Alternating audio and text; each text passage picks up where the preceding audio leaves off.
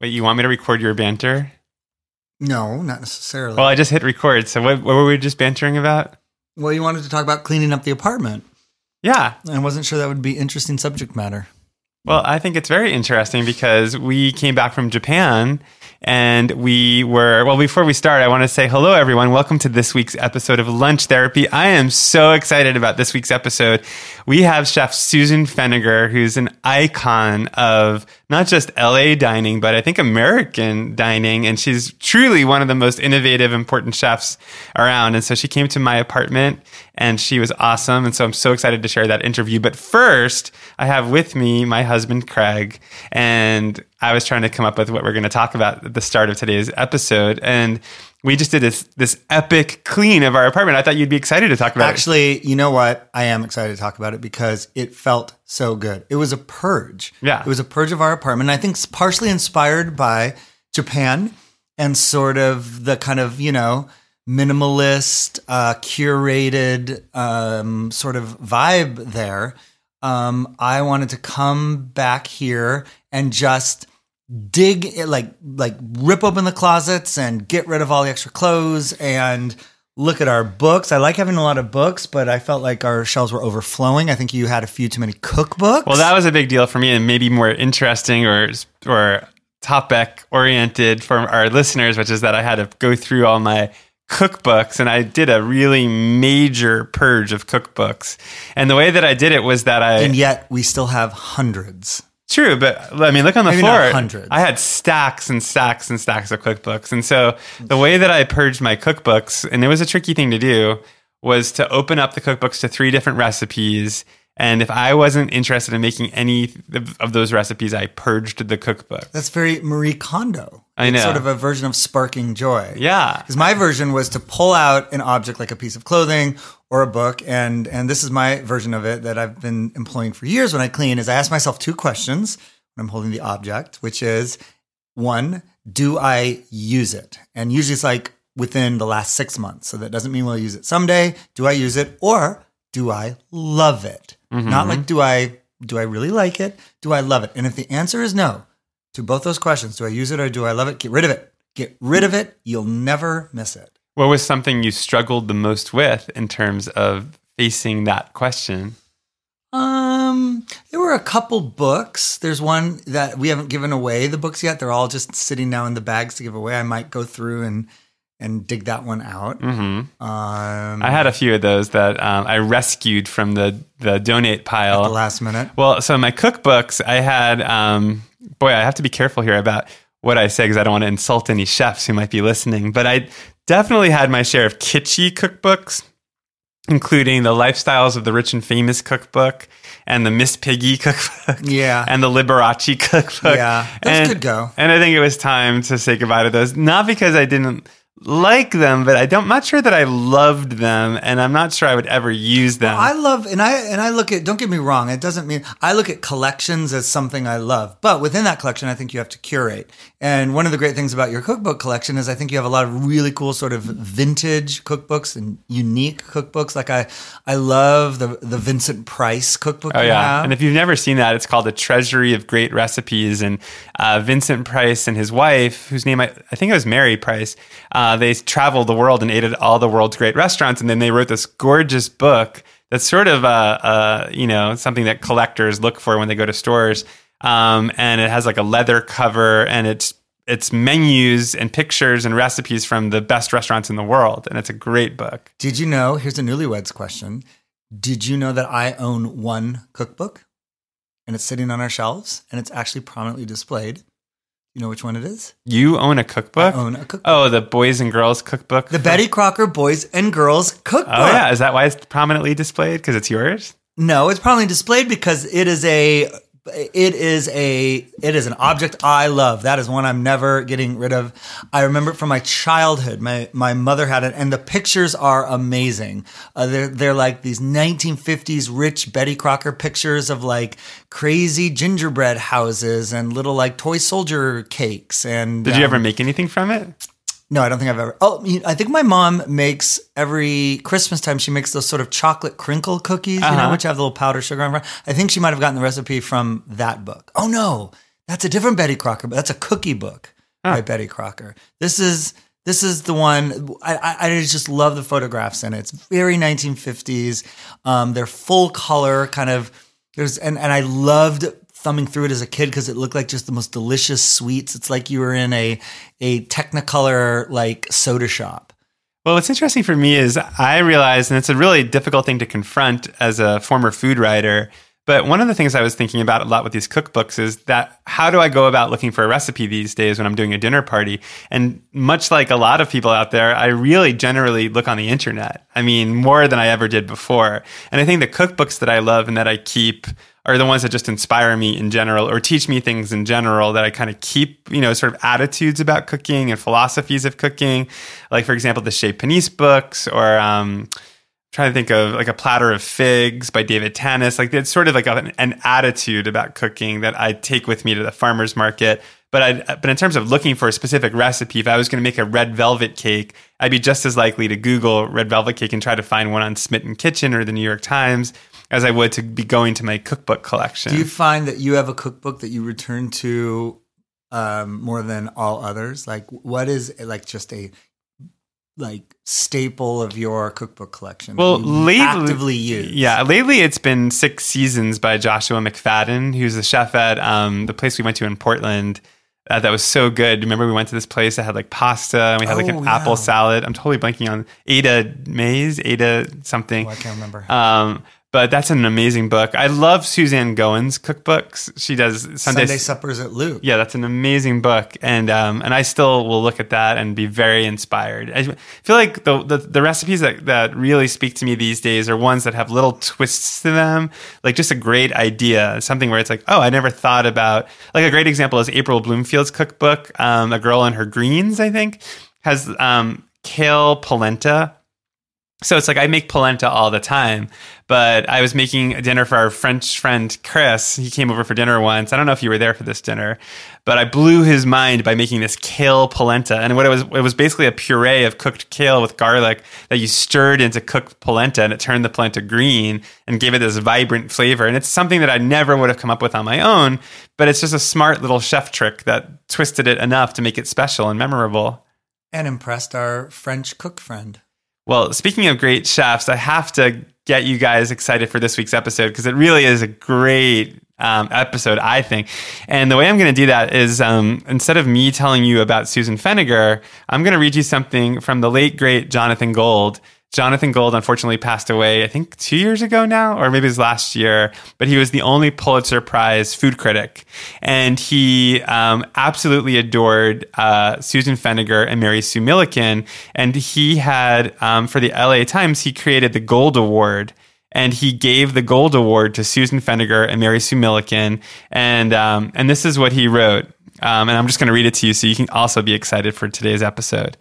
It is hard to imagine anyone who has shaped the idea of what a Los Angeles chef might be than this year's honorees, who have worked as partners since their early years of apprenticeship and who have run restaurants together here since the early 1980s.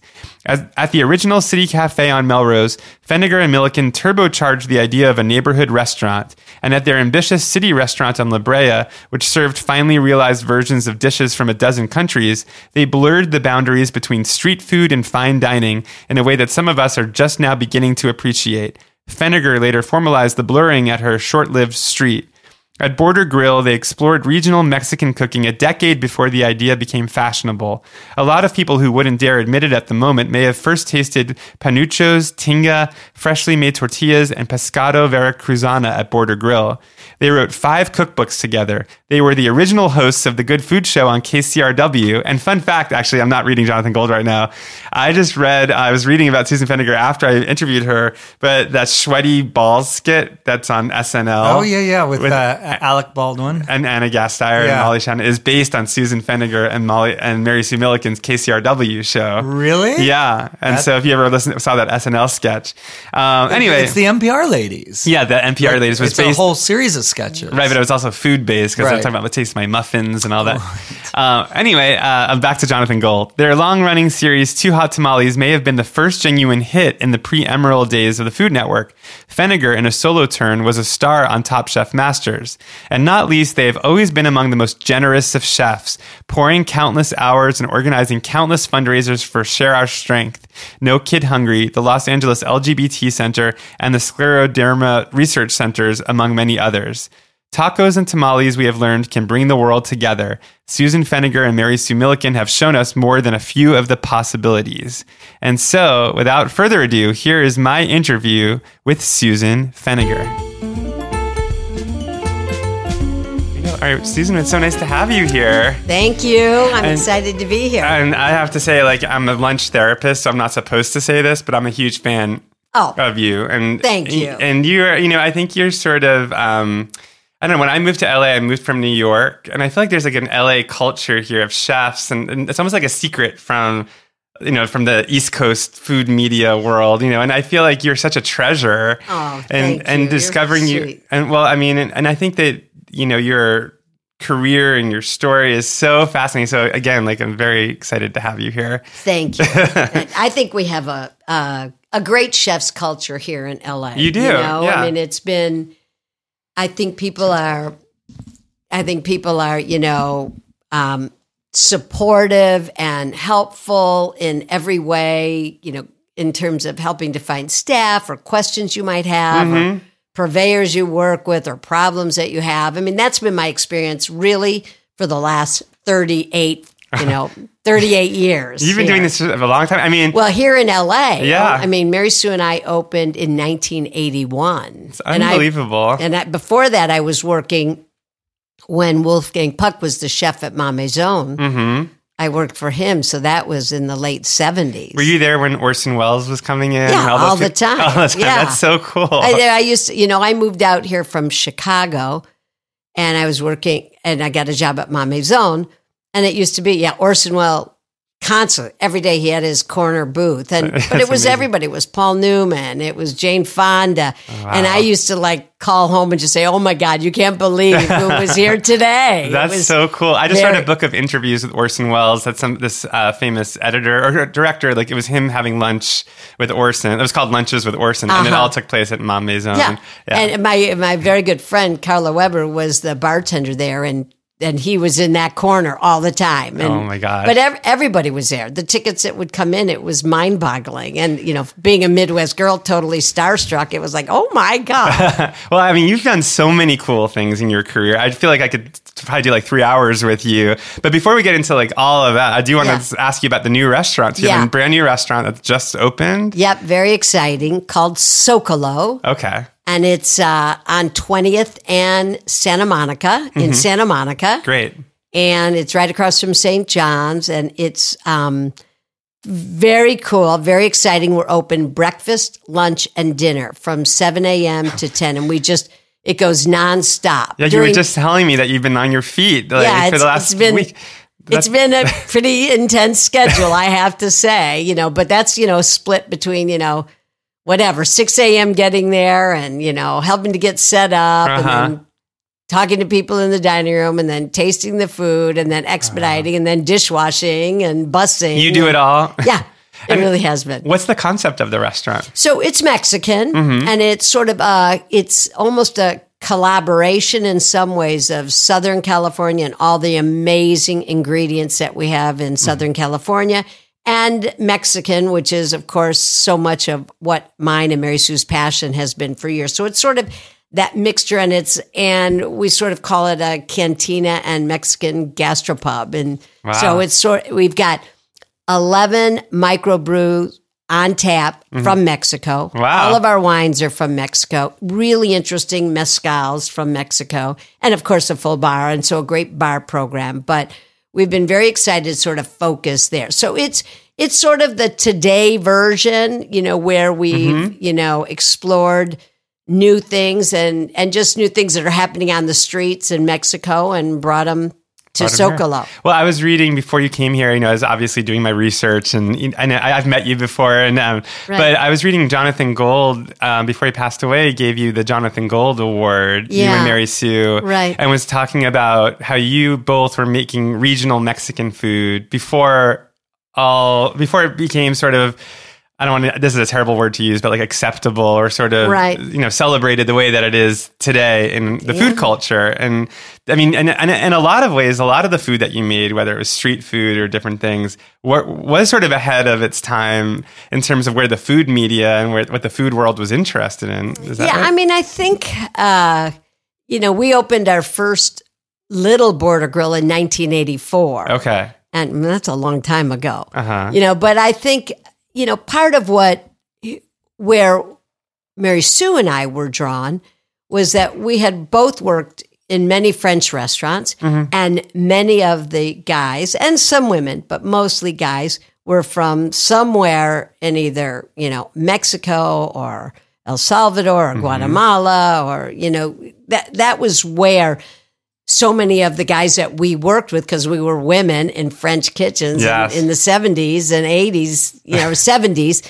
that's where you worked is sort of you got sort of pushed to the prep area, but these guys would make these amazing staff meals in like 5 minutes. Really? You know, make some great there throw a pot on with, you know, charred tomatoes and onions and garlic and they'd make this salsa and it'd be like, "Oh my god, like where did that come from?" You could you didn't taste that out in restaurants. So I think we both got really interested in the idea. We had opened well just go back one step is that Mary Sue and I had met working in Chicago in a French restaurant, Le Okay. Perroquet. Then I moved out to LA and started working at Ma Maison, and Mary Sue stayed in Chicago. Then we both, without knowing, ended up in France at the like within two weeks of each other. Really? She ended up in Paris. I ended up in the south of France. Well, it feels like the two of you, um, are, you know, have a marriage of sorts. Yeah, for sure. You guys have worked together for how long? 38 years. 38 years. Amazing, And right? is it like a marriage where there are ups and downs? Oh and- God, for sure. Yeah. For sure. You I'm know. sure. Yeah. Uh, but that's its own yeah, I mean that's been maybe. amazing. Yeah, that's yeah. It's been amazing, an amazing partnership. We're very different and very alike in many ways. So it's been a great partnership, you know. Well, I was going to ask you. I mean, one of the things I love about you is that you know you're in this brutal industry where it's dog eat dog. I mean, restaurant opening a new restaurant is one of the most difficult things to do, but you have this sunny disposition and this warmth. I mean, what is? How do you maintain that in the face of such a difficult job?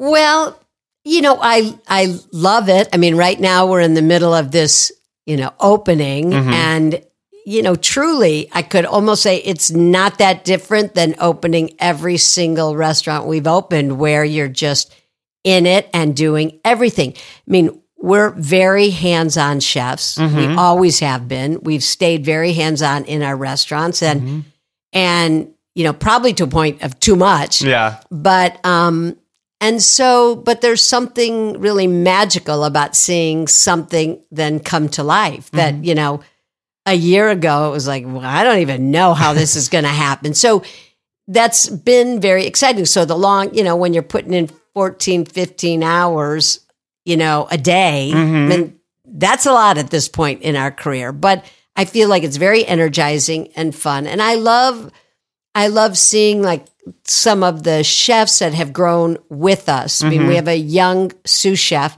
who was a line cook for four years at Border Grill downtown, who's now one of our sous chefs. Okay. And, you know, we have our exec sous who worked for me and at Street. Mm-hmm. He started off as a dishwasher and then ended up going out to the Huntington Gardens with us Oh, and cool. opening up the Chinese garden, our noodle and dumpling house. And then he, you know, came to open this. And then our executive chef who oversees Border Grill downtown and Socalo Mm-hmm. worked for us for probably seven or eight years, left for a couple years to a couple different restaurants and came back a few years ago. And Mm-hmm. So that's a testament to how you run things too, which is that you know you create an atmosphere where people want to stay and work, I work think for so. you. Yeah. I think so. We have a, do have a lot of people who have worked for us for a long time, Mm-hmm. and people who've left and then come back. And so, Well, one thing I want to ask you about down the down the line a little bit is about you know having worked in French restaurant kitchens and this whole you know there's a lot coming out right now about abuse in kitchens and all you know and I, I feel even the story you just told of your origin story of, of gravitating more towards the dishwashers who are making Mexican food it, it feels like you were more interested in a different kind of restaurant experience right? Well, you know, you didn't have you didn't really have that much choice as a woman in the in French kitchens back then. Mm-hmm.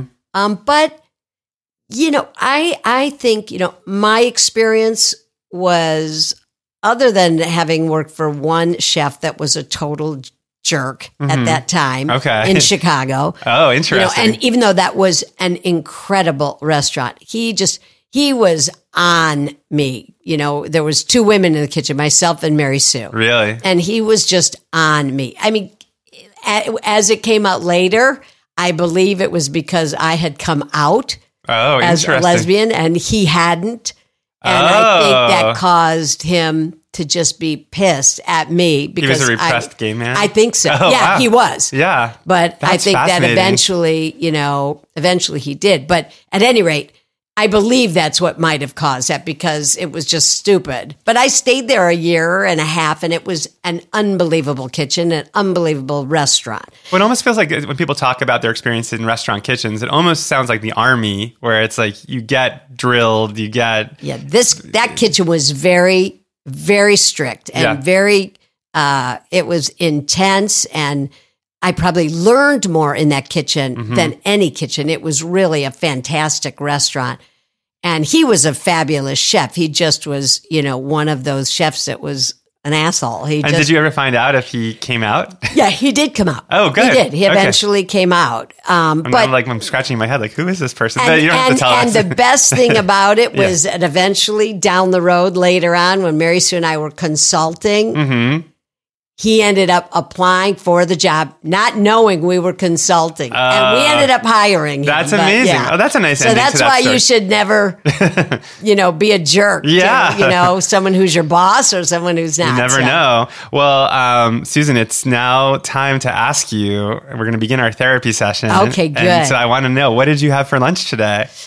Ah, well, you know, this is the hard thing I have to say that happens is that, you know, when for me, when I'm in the restaurant business, I snack Sure. constantly. You know, I, I never really, I don't sit and eat lunch, That makes sense. you know, but Yeah. I, you know, end up having, um, I, I end up tasting tons, you know, and oftentimes I'll sit down with my favorite new salsa that we're making at Socalo. It's a salsa macha. Okay. It is so delicious. We do it with almonds and sesame seeds and pepita seeds and Okay. slow cooked garlic and guajillo, chipotle, and arbol chilies.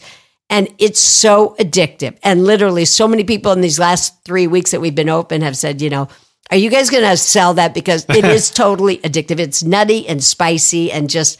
And what do you do? You eat it with a spoon? Or I eat, no, no, no. So I eat it, you know. So then I just like get a bowl of chips and a little bit of guacamole and Uh-huh. just put it by my desk. And then I think I'm not going to eat that much of it, but then you know I end up like, oh my god, so delicious. But I avocado is probably my most favorite food. Okay. I love avocados every single way possible. Is that what you? So this is what you had today? Was the salsa yeah, a and the little avocado? salsa guacamole. It was just sort of my midday, you know, before breakfast and be- or bef- after breakfast. No breakfast, but after coffees and So you- I'm know. actually very curious about this. So in your normal routine, you don't have breakfast. I don't. I normally end up with, I normally start off with a couple lattes Uh-huh. or something I make, you know, at home. And then when I get into the restaurant, and then I've sort of, then I'm in the restaurant tasting. So, you know, Right. I have a pocket full of spoons and I go and taste everything on the line, especially now with breakfast down there. Mm-hmm. So I'm tasting each item that we have. So that sort of ends up being my breakfast. right.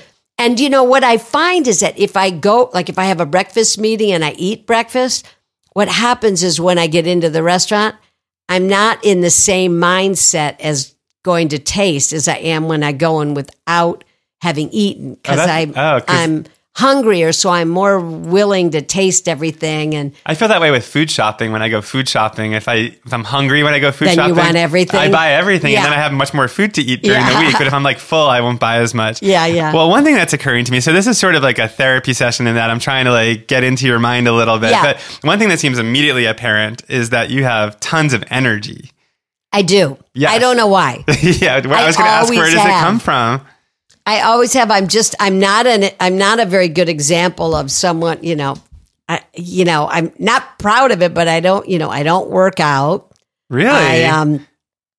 I really don't. I mean, I try to like every once in a while. You know, I try to play tennis. Uh huh. You know, I mean, you look fantastic. I mean, I'm not going to ask your age, but I, but even just doing the math of like how many years you've been Yeah, doing it, I I'm mean, old. Yeah, but I'm it's but it's incredible. I mean, so you don't exercise. I, well, you know, I we walk our dogs. Okay. We usually try to walk our dogs every well, you morning. probably burn a million calories just being on the line of a restaurant and running Maybe, around, chopping yeah. and stirring.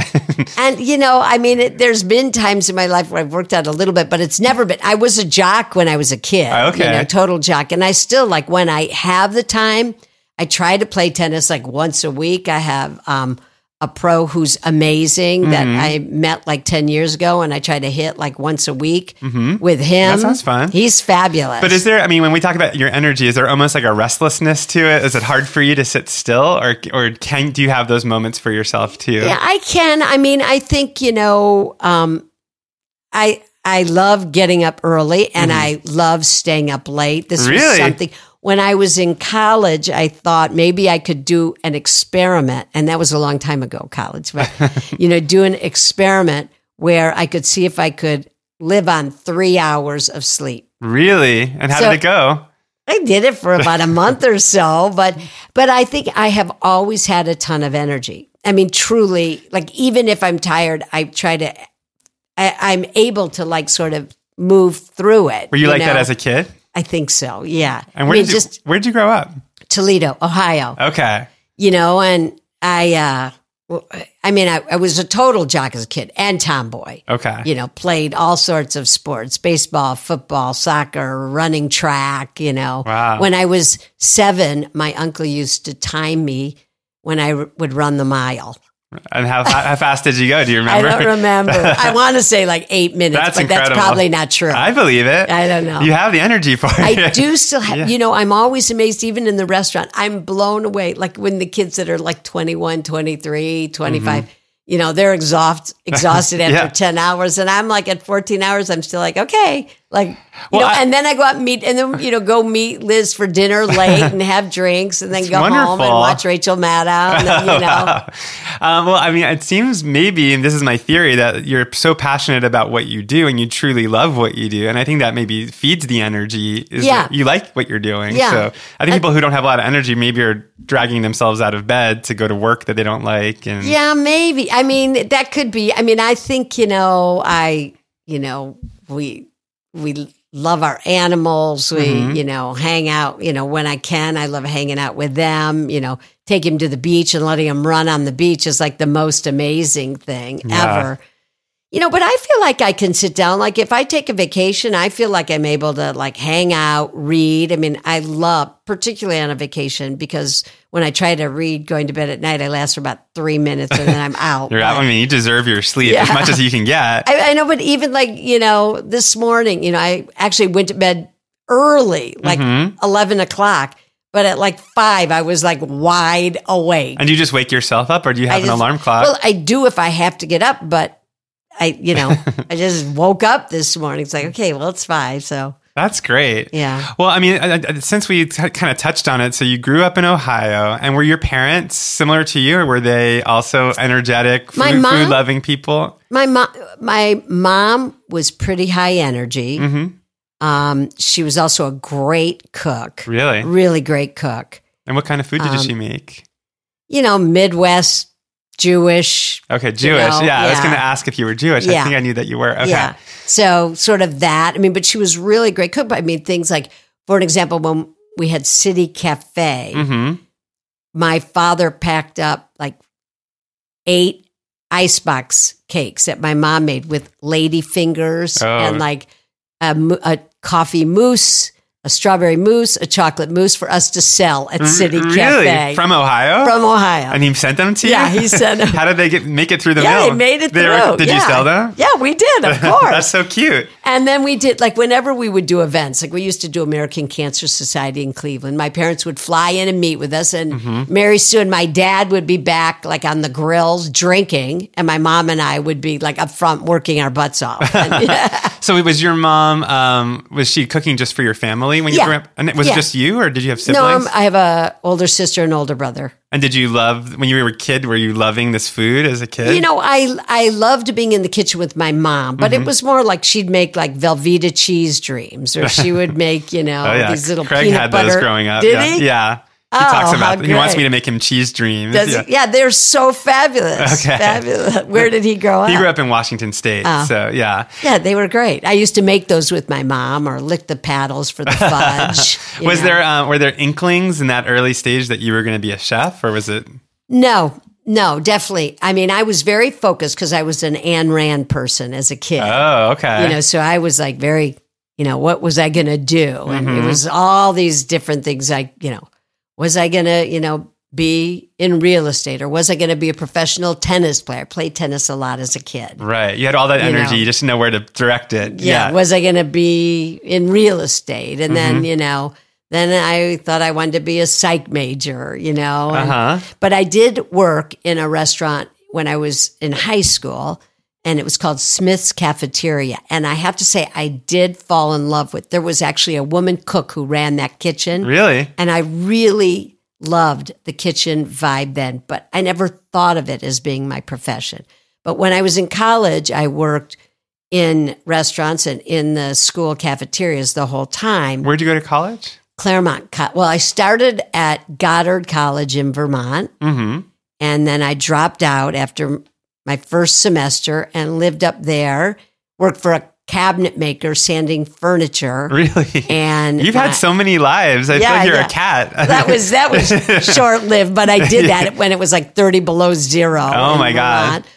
And then and actually lived sewed a teepee that winter and lived in a teepee up there for a couple of months. in the winter in, in no, Vermont. come spring, come Oh, spring, oh, but it was cold. that sounds freezing. cold. And were you cooking for yourself in the Yeah, teepee? and on a little Coleman stove. wow. Yeah. Was this during the 60s? This was no, this was must have been. Let me think. Uh, 70, okay. 70 I don't. I can't remember. Early go- like 70s. seven. Yeah, early seventies. So it was still like after the hippie era. Yeah. It was sort of like a woodstock and it was kind of- fabulous. okay. Yeah. And then so where did you go after that? And then then I decided, well, maybe I should go back to school. okay. So and now it's freezing, so I got into Pitzer College in Claremont. Got where's Claremont? Uh, Claremont, California. Oh, in California. Yeah, Sorry, yeah, sorry. yeah, yeah. I was still thinking Pomona, East Coast. Claremont. No, So that's when you that's what brought That- you to that's what California. brought me How did it here. feel when you first got to your future playing ground? yeah, it was like Did you warm. love it? Yeah. after after that winter, I think it was warm. Yeah. But it was warm and smoggy. But it didn't matter. I took, I was now had sort of thought, well, I'm going to study. Um, at that point, when I was at Goddard, I was studying philosophy because of, Hmm. you know, Rand and that, and it sort of made sense. And then I took a class and then I met an economics professor Mm-hmm. who blew me away and I changed my major to economics and business. Really? And has that helped you with the restaurant? I think so. It gave me a particular way of thinking for sure. that's the part of opening a restaurant. I mean, I love to cook, but I could never imagine dealing with the business side of it. Yeah, I mean, I think that you know was helpful. Yeah. you know, it gave me a way of thinking, Mm-hmm. and um, but I was very focused. Again, that Rand influence. I was very focused. So I worked in restaurants. I worked in a kitchen the whole three years, Okay. and I convinced the end of my third year because I had finished all my major requirements in business Mhm. and econ. Convinced my econ professor, who I loved, to let me finish my last year at the Culinary Institute. Oh, so you knew so at I that did point. Yes, I did at that point because the cook that I had been working for Mhm. Said to me, "I don't know why you're doing economics. You should be. You should become a chef." Really? And when he said that, I was like, "That's true. That's what I should do." Do you remember working in that kitchen and and the, the first thing that you made or the the moment where you realized, "Oh, I'm actually very good at this?" I mean, was it something that you cooked or something that I think it was more about the culture, you know, because I was in there. This particular cook, the head of that kitchen, was at the in the cafeteria there. Mhm. So I would be breakfast and then lunch there, and lunch I worked in the kitchen and then into the dish room and did did dishes then. Wow. and he just you know i loved him he was really a great teacher like how to make a hollandaise and pancakes and just Great. And I love the pot washer. She was like, looked like she was 80. She was probably 40, you know, but she was skinny and Yeah. smoked cigarettes and was all tattooed. So you like the culture of the kitchen, yeah. And I was I was going to ask you. I mean, in terms of like these moves that you made, like the TP in Vermont and going to California, were your parents? I mean, t- t- thinking about the era that this all took place when it was sort of the Vietnam War and the, you know, Yeah. and the culture clashes that were happening. Were your parents supportive of all this, or was You it- know, they were supportive. I mean, I had um, dropped out of college and they weren't very supportive of that Right. in Vermont. And I moved in with my boyfriend, okay, you know, who eventually I married. okay, Um, and that was, you know, with Justice. Well, we were work, I mean, you know, it was sort of at, we got together. Um, this is after I had, you know, dropped out of school and then, uh, we lived in the teepee together. well, I guess if you're going to live in a teepee TP with someone, you may as well marry them. yeah. Yeah, And then we, uh, you know, went back to school Mhm. and I went then to the CIA and Okay. he went to Kansas City to architecture school. And then we ended, I ended up when I finished culinary going to Kansas City. We got married because we couldn't think of anything else to give my father for his birthday. So justice of the peace, we did that. But so my parents were not very happy when we moved in together hmm and um and then eventually we separated i realized i was a lesbian and left him and they weren't very happy about that so Yeah. so there There's- were many things they weren't very happy about but i have to say that you know and you know my father didn't talk to me for about 8 months and Uh huh. you know they they weren't very happy with the changes and things that were going on at all especially when i came out Well, you were ahead of your time with that too. I mean, you were doing that in an era where it wasn't what it is today with the Supreme Court decision. Yeah, yeah, and, for you know, sure. I yeah, I mean, I didn't even think it. I to me, it was just like, oh, this is this feels right. I didn't even think my parents would be weird about it, but of course, that's how I Really, you didn't think they'd be weird about it? No, but they were. Ah, that's Yeah, they were totally weird about Where were they? Were they? They were in Toledo. But I mean, were they um, first generation? Were, they, were their parents No, no. immigrants or No. Where, where did your family originate from? Where did New they, York. Okay. And then my grandmother and her husband moved to Ohio, and that's where my parents were born. Okay. Got it. Well, I was just listening to Lily Tomlin on a podcast, and she Uh-huh. she was telling a similar story that you know she met her partner Jane Wagner Yeah. in the seventies, and it was and she didn't think it was that big a deal, Yeah. but it, but her managers and agents were concerned about her coming out, and you know just Right. that era. But I was going to ask you, and I think when I met you last time, and maybe I'm totally wrong here, but did did your business partner did Mary Sue marry your ex husband? Yeah, well, so eventually, so then we had split up, and um, you know, this is like five or six years later. This is when Mary Sue and I ended up in France, and we had become friends because we worked together in Chicago, and then we Right. both knew we were in, in France. And she was dating all these weird loser guys. like it was like the stupidest thing. You know? And I had said to her, You should meet my ex because he's so cool and he's smart and interesting. You should meet him. And then, whatever, that was, we were in France. And then Mary Sue and I decided when we were in France, you know, this is like a year later after being in France, that we should open up a business. We had no money or anything. we ended up, you know, she ended up going back to Chicago. I ended up coming back to LA, working again at Ma Maison. Mm-hmm. But got back on Friday, started working at Ma Maison again on Monday. Mm-hmm. Wolf had just opened Spago. Amazing. And my friends who own L.A. Eyeworks had wanted to do this little cafe called City Cafe. Oh, so that was and the first. So that was the first. And then, like four months later, I convinced Mary Sue to come out. She came out. We started doing this cafe, and then we decided we are going to do a bigger restaurant. I stayed in touch with my ex, although he didn't really want to stay in touch, but I stayed in touch, and he was an architect okay. and he had just come back from working in London hmm and I knew I don't know if I knew that or just called him to see where he was. I hadn't talked to him probably for a couple of years to say, "Come out, design our restaurant." That's amazing. And he went, "No, I don't know if I'm going to go to New York or where I'm going to go." And like 4 months later cuz we hadn't signed any deal or anything. Uh huh. Someone said there's someone here to see you. I looked out the window at City Cafe and it was Josh. And he and then yeah. he came and i think six weeks later eight weeks later they were living together. Really? And that's been 30 plus years. That's so And I'm the godmother to their kids. Wow, that's such a great story. Well, it's like, And he's been the architect for many of our restaurants. And it feels like you just drew people to you, both the people you talked about who've worked for you for years, but also Mary Sue and your ex-husband. But it's like these people, you know, you you're almost like a magnet for people, and then they kind of all, yeah, that's a, such a cool I don't story. know, but yeah. And was that? I mean, was that in any way weird for you no. to see them No, I was the one that, you know, I think they got married in the restaurant by, Oh. I think our accountant got his license, you know, over the internet and married him.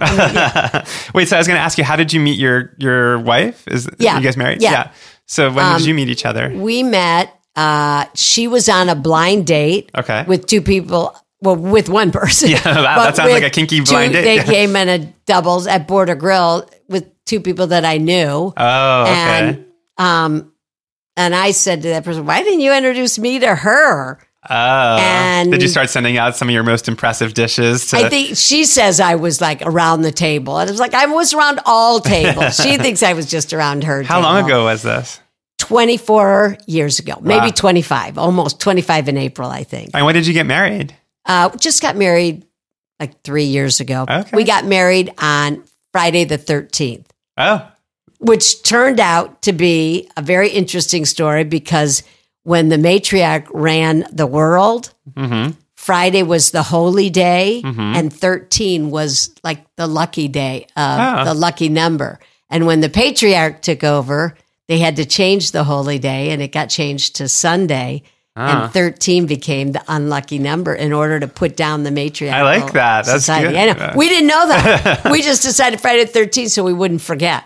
Oh, that's great. And we really sort of got pushed to get married because Liz's mom, who we'd moved out here from Detroit, she Mm-hmm. was from Detroit, was uh, like 92 at the time. Okay. She's going to be 97 now.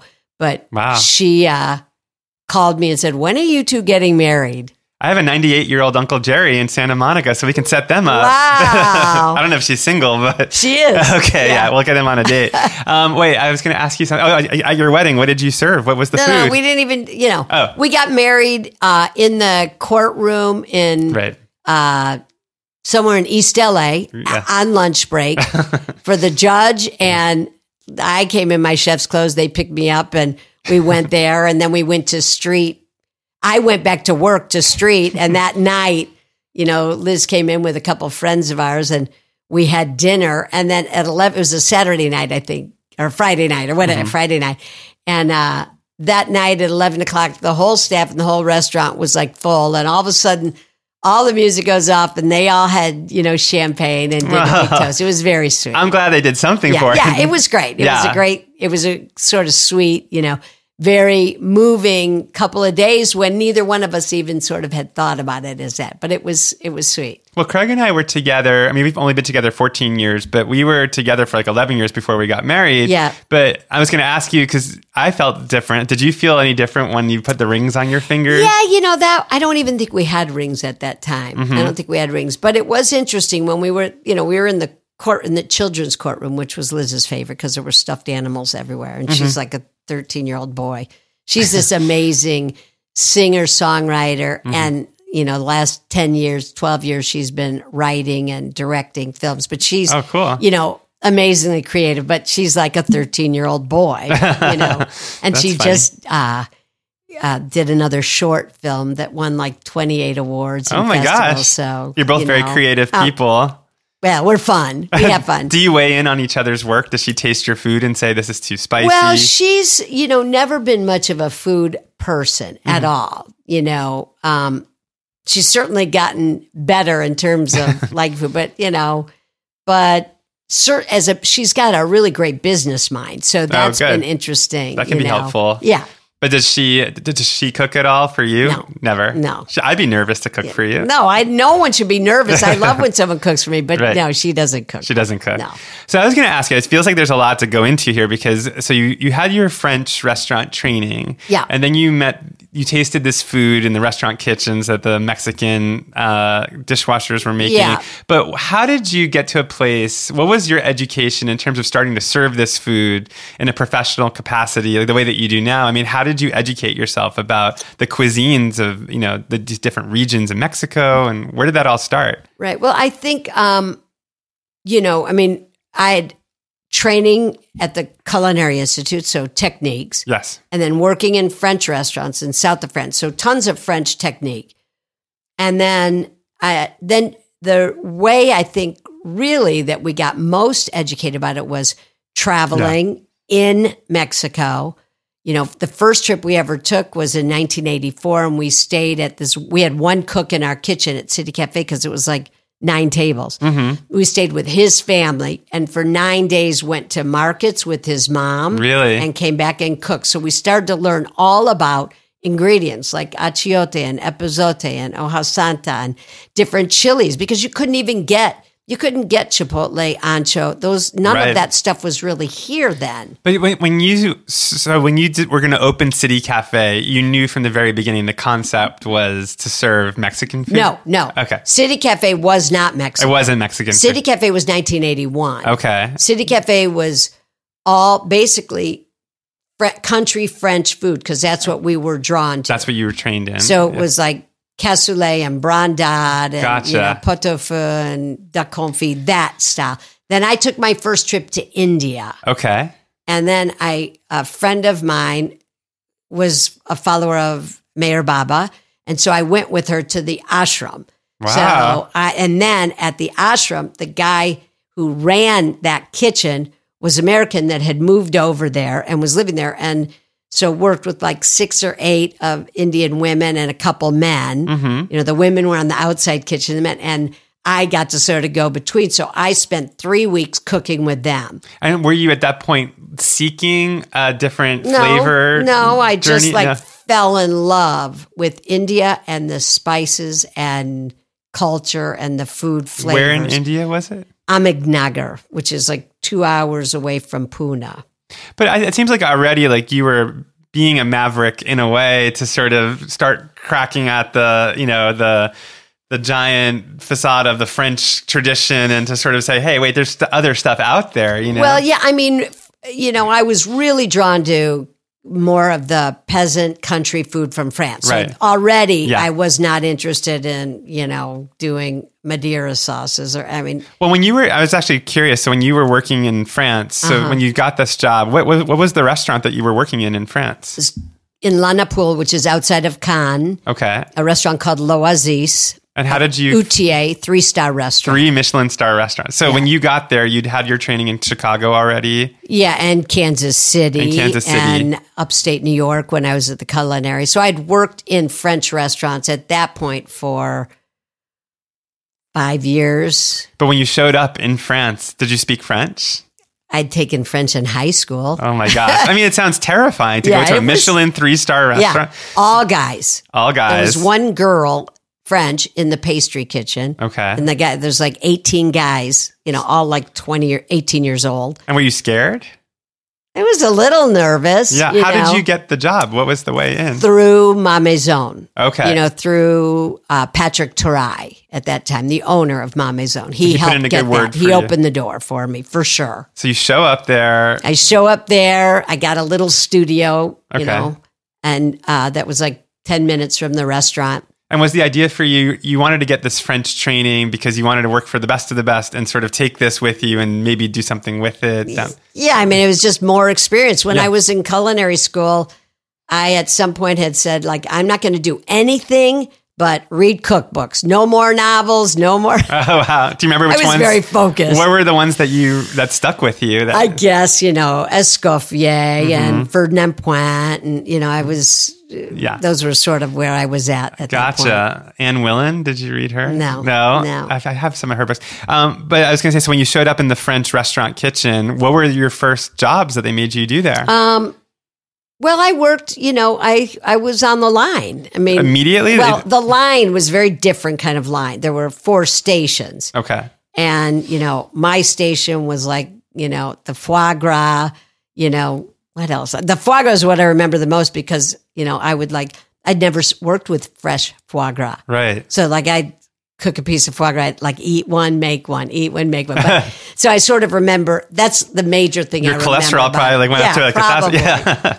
So there were four stations. So the chef would call. There were no tickets. The chef would call off what they needed from each station, and you just put it up, and then they. and did you ever mess up?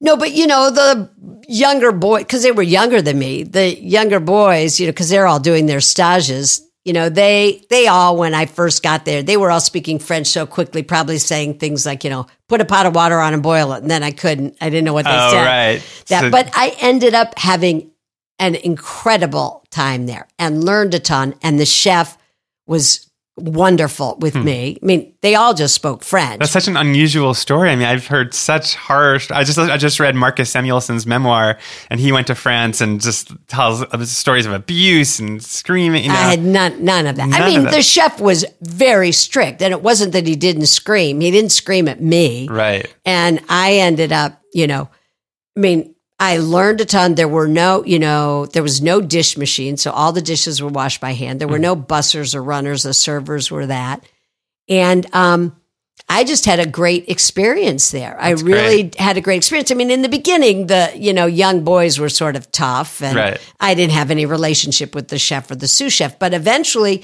you know, I did. And many years later, when I opened City, the chef there, he ended up coming to City Restaurant when he was visiting his son in the States. And he Really? brought me a pair of my high top tennis shoes that I loved Oh. from there. So, you know, Wow. I ended up, you know, having, but probably because, you know, I worked from 7 a.m. until 10, 10 p.m. and you had like a two hour break in the afternoon. hmm And You just uh, worked really hard. it- I worked really hard. Well, it makes me think of that Julia Child sequence in um, Julie and Julia, where you know she feels kind of mocked by the the French culinary school, and so she goes home and chops all the onions, so that when Yeah. she goes back the next day, she's the best one in the class. Yeah, yeah. But um, so I was going to ask you in, in that kitchen, what did you learn? Like, what are some of the things that you think you really learned in that Well, kitchen? Probably, I'll tell you one thing that's probably s- stayed with me the most from that kitchen was a salad dressing that that I learned there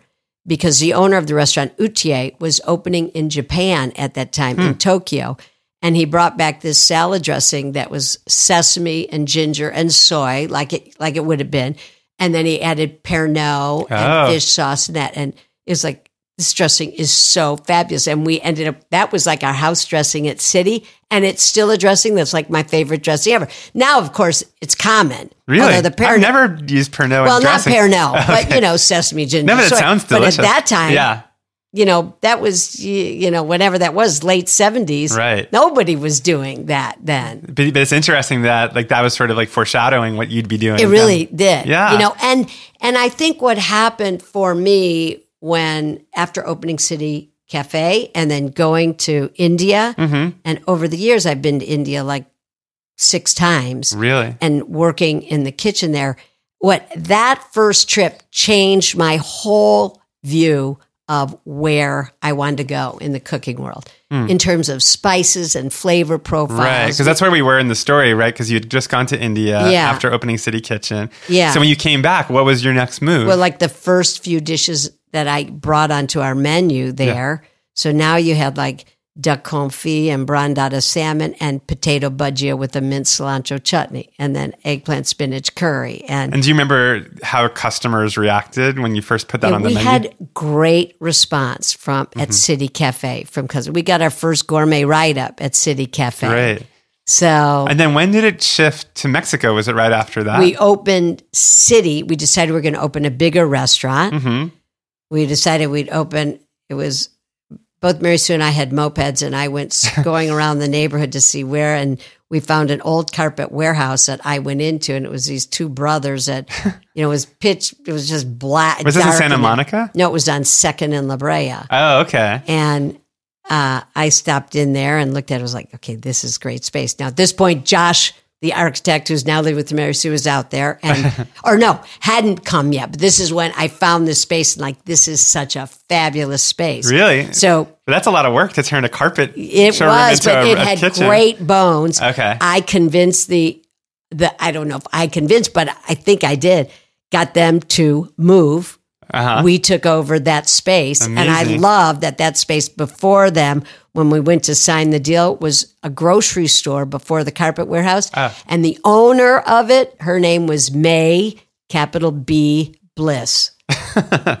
Wow. Okay. There's a lot of symbolism in your Yeah, life. yeah. You have Friday the 13th Yeah, and yeah, maybe true. Um, so, okay. So, City, now did City become a Mexican restaurant? City became the big city restaurant. We put in a tandoori oven. We had a TV at the bar. That was 1984. Okay. And when we decided to do that, might have been 85, when we decided to do that, Mary Sue and I were trying to decide what to do with the little city cafe because now I had gotten Mary Sue to move out Mm-hmm.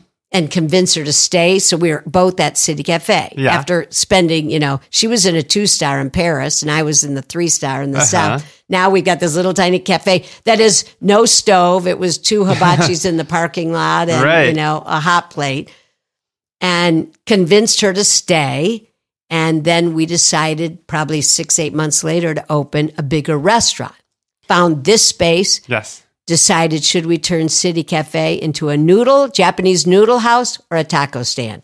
And taco stand won. Oh, that's that's how it got Yeah. to. so Mex- we okay. turned that. in- We took our first trip to Mexico right. for two weeks, and a VW bug riding all around, riding the menu, to eating street food for two weeks straight. Came back, opened Border Grill in the little tiny city. Oh, so it was called Border Grill right from the beginning. Yeah. And I was going to ask you, what was the, um, because right now food, I mean, in the past 10, 15 years, food has become so huge and there's all, all these magazines, TV shows, Netflix. Right. But like back then in the 80s, this is pre Food Network, which I'm going to ask you about because I know you had your show on the Food Yeah, Network. yeah. But what was it like when you opened a restaurant? I mean, who were the people that would write about it? Who, where, was it Jonathan Gold? Was it? No, I mean back when we opened City, the LA Times food writer critic was Ruth Reichl. Ruth Reich, I was going to ask. So she was the. I mean, it had been Lois Dwan before her, Uh-huh. and Rose Dosti was writing. I'm sure Ruth Reichl loved you guys right out Ruth. of the gate, right? Yeah, we had a great review from Ruth. That was really wonderful. And it was so concentrated then too, because it was before Yelp. Before it was like Yeah. that review probably meant so much more than a Yeah. review means today. Yeah, that was great. So okay, so you opened Border Grill, and then you had Little Border Grill, and then we opened City. Okay. And then 1990, we opened Border Grill Santa Monica. gotcha. And so uh, when this is all happening, is it just growing and growing? And But yeah, I mean, it wasn't. I mean, we had like five years between City Mhm. and Border Grill, and then we got our. Then we went to Food Network and yeah, I want to hear about that. So this was in the early days of the Food Network. very beginning. Yeah, Sarah Moulton was on. Yes, it? Sarah was there, Yeah. and David was there. David. Rosengarten. Oh yeah, yeah, yeah. I used to. That's like when I first started. Yeah. And Mario Batali had his show. No, he wasn't there yet. I Oh, he wasn't think. there yet. No, uh-uh. Um. So you were right at the very beginning. It Yeah. was Too Hot Tamales. yeah, we were on like. I mean, we taped like 450 shows. Really. We did. We used to tape six shows a day. I would love nothing more than to watch them, but are they available I know. I know. I don't know why they don't run them anymore. They'd be fun to run. Well, the Food we- Network should just do like an app, or I'm sure they have one, but they should just put all those shows I on know. there. Yeah, you should reach out to them. I and will. Tell them. no, we should start a campaign. I mean, just literally sitting in a vault somewhere and get yeah. people to watch and it. they were fun. They were hysterical. Oh, I would watch them, Yeah, yeah. they were hysterical. so what? What was that when you got? How did that come about? How did the offer come? to They the- had us. Um, they they approached us to come do. I want to. I, I think it was called Chef for a Day or something. I can't remember what it was called.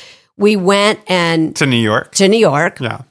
and did five days, I think, of filming. Hmm. And then after that, I don't know how quick, but pretty quick after, they asked if we were interested in doing a show. Said, yeah, because we both love to teach, and we Yeah. had been te- we had taught even you know we had taught at Ma Cuisine, which was a cooking school at Ma Maison, and we Mm-hmm. both really liked to teach quite a bit. And you know we were such uh, we were so Midwest, you know, like when we would teach a cooking class, we would go through and look at like, okay, let's say the recipe had tomatoes and cucumbers and basil. We would like look up tomatoes and every single thing about tomatoes and write it down and Right. look up cucumbers, everything. But it was such a, a interesting way for I think Mary Sue and I to expand our knowledge mm-hmm. of food. and what was it like being on camera though? Did you enjoy it? Yeah, I mean, you know, for some reason, I didn't it just did not phase me one bit. I mean, I wasn't nervous. I was just sort of like, oh, it's just a camera. I mean, it just, I was not one bit nervous. I think Mary Sue was more nervous. You know, I was just not nervous at all. And we're, this is before the age of like the superstar chef, Oh, yeah, yeah, But did you sure. did you start to feel though as the Food Network got more popular that you would get recognized? Or Yeah. I mean, we were on like five or six times a day, but Mm-hmm. it was mainly Food Network was only in New York at that point. Okay. So I mean, we would walk down the streets in New York and literally firemen who were watching it like three in the morning because it was on all day. Right. Would be like, oh my God, there's a two out twice. And so that was, you know, sort of an interesting time because we were definitely, people would come into the restaurant and, you know, aware, like, In LA. aware, yeah, in LA. So it came to LA it eventually. eventually came to LA. Did you ever want to open in New York when this was all happening? Well, I always want to open New York, but you know, That's it's hard. a whole different. Yeah. You know, I mean, we're in Vegas, and I go back and forth to Vegas, but you know, you'd almost need one of us to live in New York, which would be fun too.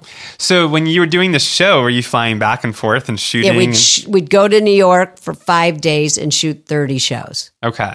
So six shows a day. So this is where all that energy comes in handy is when you have Yeah. something like this I mean, we'd on. start at six, but we'd be done by six, and it'd be like, oh my god, this is like vacation. Then we'd go out and be out all night and Oh party, gosh. and then come six a.m. And were you partying with like the Food Network people of that time? Or- Uh, I don't think so. I think we just go and eat. I don't Yeah. mean party. I think we'd go and like eat and eat and eat, you know, out in New York. And Well, I was going to ask you, and one thing that's interesting to me is that, and we're almost out of time, but I feel like I could, again, go on forever, um, is the way that media changed, the way that publicity, I mean, obviously you're on a podcast right now, you know, talking about your career and stuff, but, Right. but I feel like in the time that you were doing all this, there, suddenly there appeared, you know, Top Chef, which I know you were on Top Chef Masters and the Food Right. Network, and now there's Netflix. It's, but in terms of publicizing a restaurant, it feels like when you started, things were very different than they are today. Yeah. And I'm curious how you've surfed all that and how you think about all that. well, you know, I think it's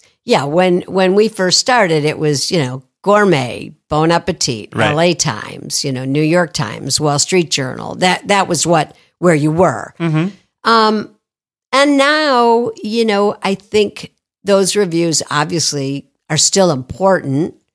Um, but you've got all the other, you know, Yelp and, Yes. you know, and all the different um, Instagram, Instagram, yeah, yeah. Instagram, all of the, which is sort of, I mean, it's an amazing thing for restaurants to be able to reach the public, Mm-hmm.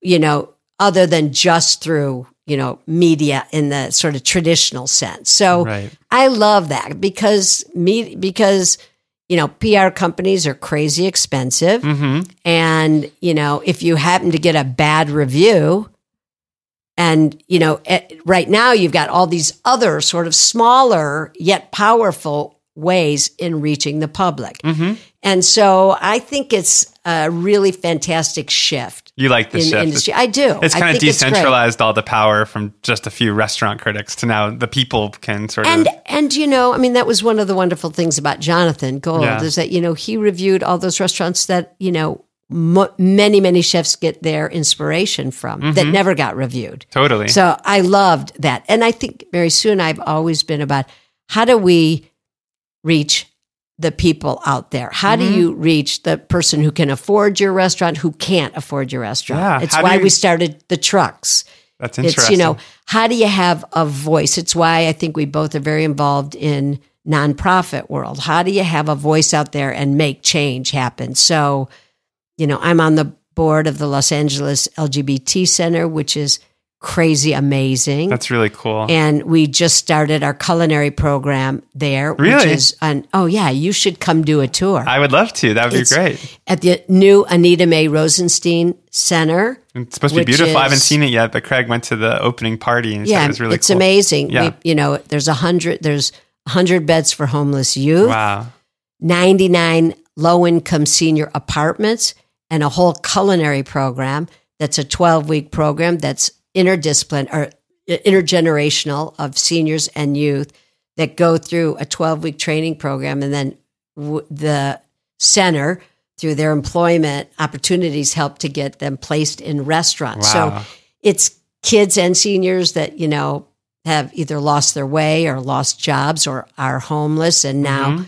looking for now get a skill and a career. And it's amazing. And we're about to launch the new uh, coffee house, which is going to serve food right there at the corner of Santa Monica and McCadden, where some of these people will then be able to work there. It's just an amazing program. It really is amazing. So That's really cool. I mean, it's know- so fascinating to. I mean, I, one of the things that's occurring to me as you're talking about all this is just the inherent narcissism that comes in being a chef, and that how you are.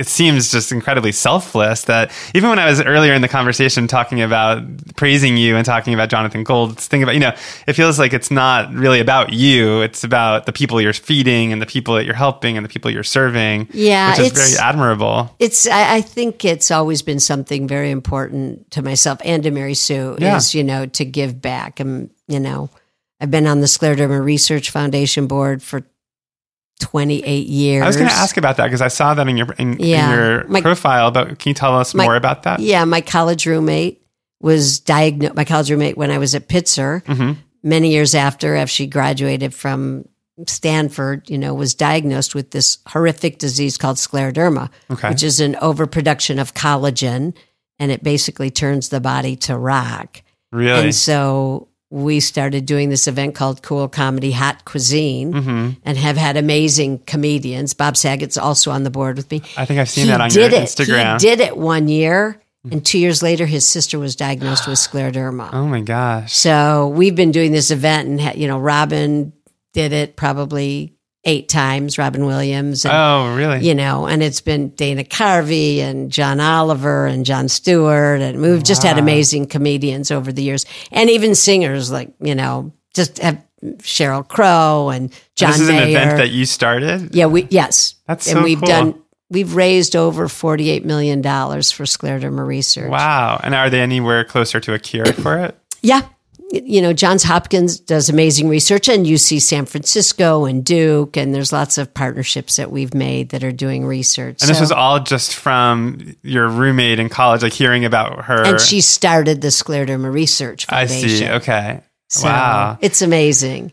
But it's, You've you know, done so many things. I, you know, I think, you know, this, the community supports us. Yeah. And so it's very important to both Mary Sue and I to support the things that we believe in. You know, we just did a big event at Socalo the other night for um, Restore California. I saw that. Yeah. And, you know, so Unfuck the planet. Is Yeah, that what it is? exactly. I can curse on here because it's my Yeah. podcast. Um, well, every podcast starts with what are you having for lunch or what did you have for lunch, but it Right. ends with what are you having for dinner tonight? Well, let's see. Will you be dinner- on the line? Will you be I'll snacking? be, I'll be, yeah, when I leave here, actually, when I leave here, I'm going to do a pastry tasting for our new culinary program at the uh, Los Angeles LGBT Center Really? for our coffee shop. It's going to be Oh, opening that's in great. spring. Then I'll be headed out to Socalo, Okay. where then I will be, you know, probably on the line and working the room and hoping that Liz, you know, my partner in life, Yes. is going to be in there. Uh, sometimes she comes with her computer and works because we're not in our house anymore. Oh, so right. Yeah, you were mentioning earlier. Yeah. that there's fires. Yeah, Had you for the evacuate? Oh, my evacuate, gosh. Um, but in terms of dinner, So what will I eat? Yeah, what will you eat? Probably I'll eat like if she's there with a friend, I'll probably join them late, and Uh-huh. then oftentimes like when it's late, I'll have one like our you know ensalada del campo. Okay. I probably have a really delicious salad where it has like shaved root vegetables like celery root, parsnips with an oregano vinaigrette. So know. nowhere, I mean, part of the healthfulness of your day, it seems like at no point are you sitting down and eating like a giant burrito or No. eating a big piece of chocolate cake or you know. No, no, no. I mean, I taste a lot. Yeah. It doesn't mean, I mean, I sometimes, you know, if I'm Border Grill downtown, I'll, you know, grab a fresh tortilla and carnitas and some freshly made guacamole Yeah. and eat that. Sure. You know, and I snack on bacon when I walk by or How do you know. handle it if you go out to um like uh if you go to France or something, you go to a Michelin starred meal and it's like course after course after course. Can you Yeah. can you eat that much food? Usually, Yeah. usually we never. I mean, it's interesting. We I never usually end up in big restaurants when I'm traveling. Yeah. I mean, really, ninety nine percent of the time I'm eating on the street. You just want to eat the so street eat food. the Yeah. street food all day. It's all consistent because this is all like Yeah. tied together. I mean, But- the food that you were drawn to. Yeah. But I think it's also connected to your energy. It's like you don't want to be stuck at a table. I mean, but I can eat like Naka. I love. Oh, and, that's you know, amazing. AOC. I Yeah, yeah. love, and you know, Sure, you I can mean, do it. I eat. I can eat and eat and eat and eat. Well, I'm and sure when you I'm can. full, I continue to eat. you do it all day. So tonight, so I was going to ask you So this. So, tonight. what are some of the things on the menu though, like that that you want to let people know about? Well, like for example, I love. We have tons of great vegetables. Like our roasted cauliflower is so yummy. is it a I whole just- head of cauliflower? No, it's not. But it's like I don't like the whole head. It's too much. Yeah, I yeah, I, love yeah. I mean, this is these are you know small flowers uh, Yeah. florets, and then they're quickly seared, and we make this mojo, which is really delicious with lots of slow cooked garlic and chipotle in it. That's just Oh yummy. And so I love that. Our fingerling potatoes we do Mm. with a fresh cheese. We steam them and then smash them and then fry them and then dip, rub them in a chimichurri over this. Um, I love that. You know, is it mostly small plates that um, are shared? or no, it, but the, lots of these are small. Yeah. You know that we're doing a. You know, of course, our ceviches ceviches are great. Uh-huh. So you know, maybe I'd eat the Mexicali ceviche, which is with ají amarillo. wow. Um, we're just putting a salmon poke onto the menu. And so when you go back to the kitchen today, you're going to be tasting all these things and Um, Yeah. adjusting and adding salt and adding. Yeah, and then tonight, probably if I sit there with friends, you know, we'd get, pro- you know, that the lamb birria is killer. It's Okay. so delicious, and you know, probably we'd get one of those and share that with pickled vegetables and refried beans and a mint and jalapeno salsita. Oh That's oh God. delicious. I'm on I mean, my way now. and breakfast. I mean, breakfast is fantastic there. I love breakfast. And the best thing about Socalo is we've got tons of parking oh, that's great. because we're right connected, not connected, but right connected to the uh, Park Gateway Hotel. Okay. there's tons of parking there. So That's, actually nice in LA. It's hard And to free. park. And And free, free. parking. Okay, I'm I'm on Yeah. my way. Well, Susan, thank you so much for coming all this way and doing lunch therapy. absolutely. I can't wait to go eat now. Yeah, me too. all right.